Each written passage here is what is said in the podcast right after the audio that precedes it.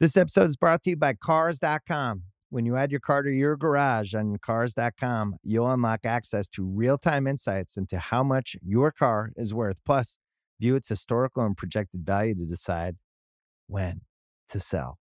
So when the time is right, you can secure an instant offer from a local dealership or sell it yourself on cars dot com. Start tracking your car's value with your garage on cars dot com. This episode is brought to you by Anytime Fitness. We're not all professional athletes, but we all have health goals. That's why Anytime Fitness gives you access to personalized plans and support from a coach. Plus, you can track your training, nutrition, and recovery progress with the Anytime Fitness app, just like the pros. With twenty-four seven access to more than five thousand gyms worldwide, get more from your gym membership. Visit anytime fitness dot com to try it for free today. Terms, conditions, restrictions, all apply. See website for details. There are Olympic athletes whose most important muscles are their mouths. They don't need to be fast or strong or have any athletic skills. They just need to be great at motivating their teammates. They're like gold medal caliber Peloton instructors. I'm talking about coxswains, the ninth members of Olympic eight's rowing crews. You can pick them out on the medal stand because they're the tiny ones. The rowers on Team U S A's men's eight are as tall as six foot eight. The coxswain, just five six. And you can pick them out in the boat because, well, they're the ones who don't row. They just sit there and yell at their teammates who are throwing their entire bodies into this grueling event. To an outsider, it might seem like coxswains are the least impressive athletes in the entire Olympics. But these yapping pipsqueaks are worth their tiny weight in Olympic gold. We talked to Team U S A coxswain Katelin Guregian. Katelin, how do people know that you're good at your job? That is such a good question. It's very subjective. I guess there are like some objective markers of a good coxswain, and that is steering straight. That's maybe the only objective thing that I can think of. Guregian may say there's no objective way to measure her skill, but she's objectively won just about everything. She won multiple championships in college and then got called up to Team U S A. The American women's eights have won back-to-back-to-back Olympic golds and won eight straight world championships between two thousand six and twenty fifteen. Guregian coxed five world champion boats and heads to Tokyo looking for her second Olympic gold. So, which is it? Are coxswains just freeloaders, piggybacking to gold on their massive friends' shoulders? Or are they actually the key to preserving one of Team U S A's most dominant Olympic dynasties? This is the Ringer Guide to the Summer Games. I'm your host, Rodger Sherman. Today's sport of the day, rowing. Rowing is one of the first modern spectator sports. The boat race between Cambridge and Oxford has been contested on the River Thames in London since eighteen twenty-nine. And since eighteen seventy-eight, Harvard and Yale have raced on the River Thames in New London, Connecticut. Wow, I thought you guys were smart. Apparently, you're just big ripoffs. In college rowing, crews generally have four or eight rowers, and the events take place on winding rivers like the Head of the Charles in Boston. Because of that, almost every college rowing event has coxswains. The coxswain controls a boat's rudder and steers it around a river's twists and turns to keep it from crashing. The Olympics opt for a less quaint version of rowing.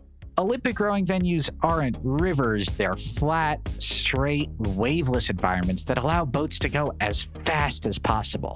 While river races have boats go out one by one, Olympic venues have six lanes, so there's really a race to the finish line. And the Olympics have largely gotten rid of coxswains.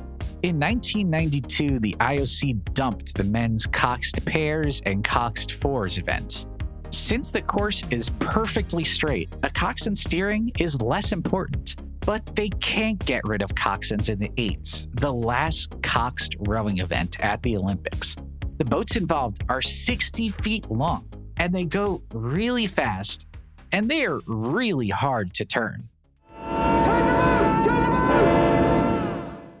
Because college rowing in the U S is based around these big boats with coxswains, Team U S A's Olympic rowing success is limited almost entirely to this one race.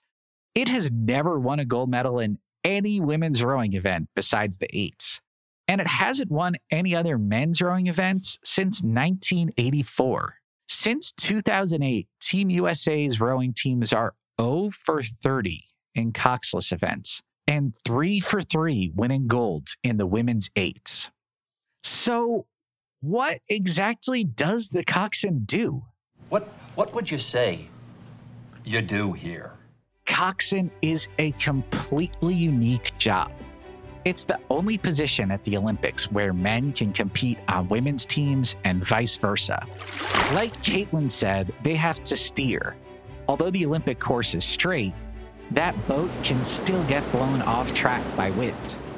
They have to make weight. There are minimum weights for coxswains, one hundred ten pounds for women, one hundred twenty for men. Otherwise, teams might throw a toddler or a baby in there and hope the boat stays straight. Coxswains have to act like coaches. Their calls keep the rowers in rhythm and let them know whether they need to increase or decrease their pace. But most importantly, they need to know how to motivate their crew, to say that special thing that unlocks the last ounce of energy athletes did not know that they even had. Coaches at the Olympics don't get medals, but coxswains are different. They're this strange hybrid of athlete and coach, hype man and taskmaster. There is no one at the Olympics like coxswains, and there's no coxswain at the Olympics like Katelin Guregian. While most rowers earn spots on Olympic crews through rigorous physical testing, coxswains get voted in by their teammates. It takes a really long time to earn the trust of your teammates. And part of that is because you're not actually doing any of the physical work. So what I try to do whenever I'm in a situation is just observe my teammates and observe how they cheer for each other, observe how they react when they get coached, observe how they react under pressure and when things aren't going well. And that way I can try to mirror that when it comes time for me to be the one to get it out of them. At first, Guregian wasn't sure what she was doing. In fact, she crashed the very first time she coxed a boat as an Orlando area high schooler. In her early days as a coxswain, she didn't know what to say, but she found that her teammates listened when she spoke. I think I have a little bit of a resting bitch face. So when you're just quiet and you've got a mean look on your face, people think that you're confident.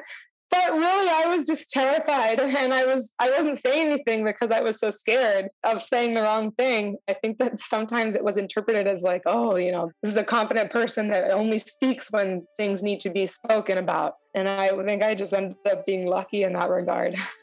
For an Olympic sayer of things, knowing what to say isn't always easy. Sometimes it's really hard to ask your teammates to do more.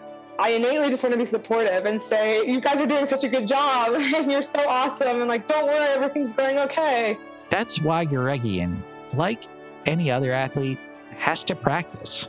I go through my race and I visualize my race and everything that I'm going to say multiple times before the race actually happens. So obviously I don't know how the race is going to play out, but I'll make calls like, we're two seats down on New Zealand. We're going to push through them in two.